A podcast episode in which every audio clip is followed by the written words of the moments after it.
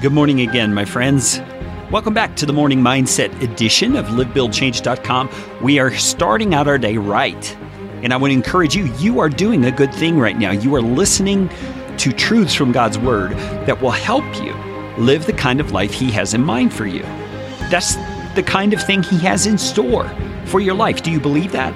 That God wants your life to produce great fruit, that He wants your life to produce the kind of fruit that comes from living in wisdom?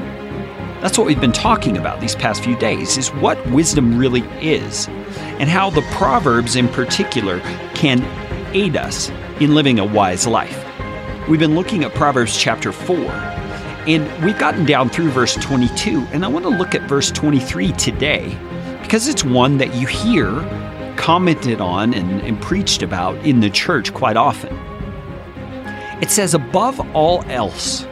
So that's a pretty strong statement, isn't it? Above everything else, this is the most important thing you have to do in terms of how you think about living your life. He says, above all else, guard your heart. For everything you do flows from it.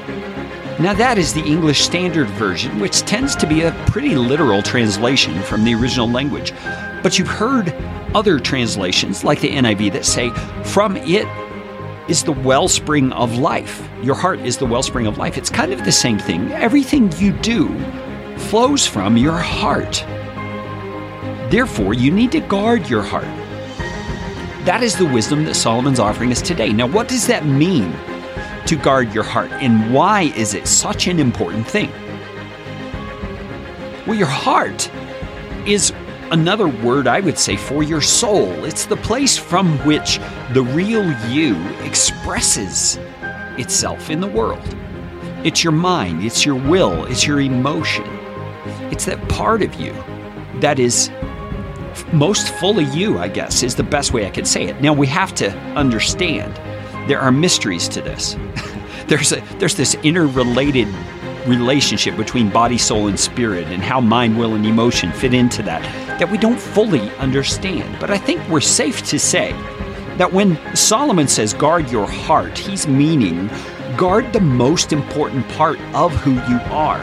And that is the part from which your very being flows.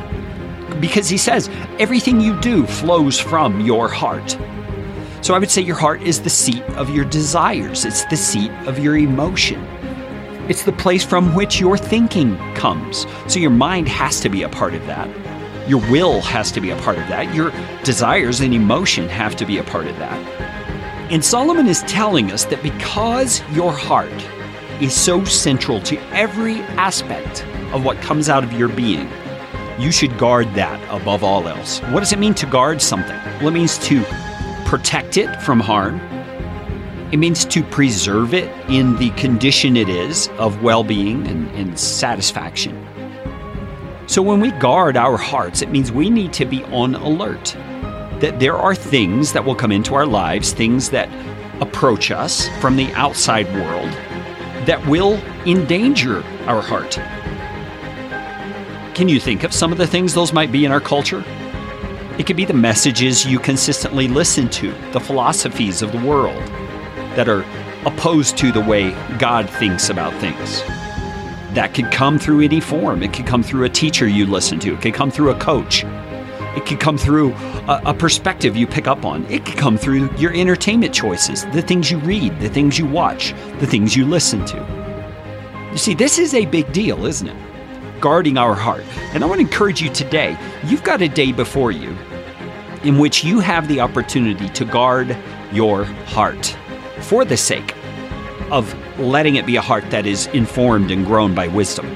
So today, be aware as you look at the circumstances and situations around you that there are forces from the outside that are vying for the attention of your heart. And guard your heart for the sake of God's greater glory and for the sake of building wisdom into your life.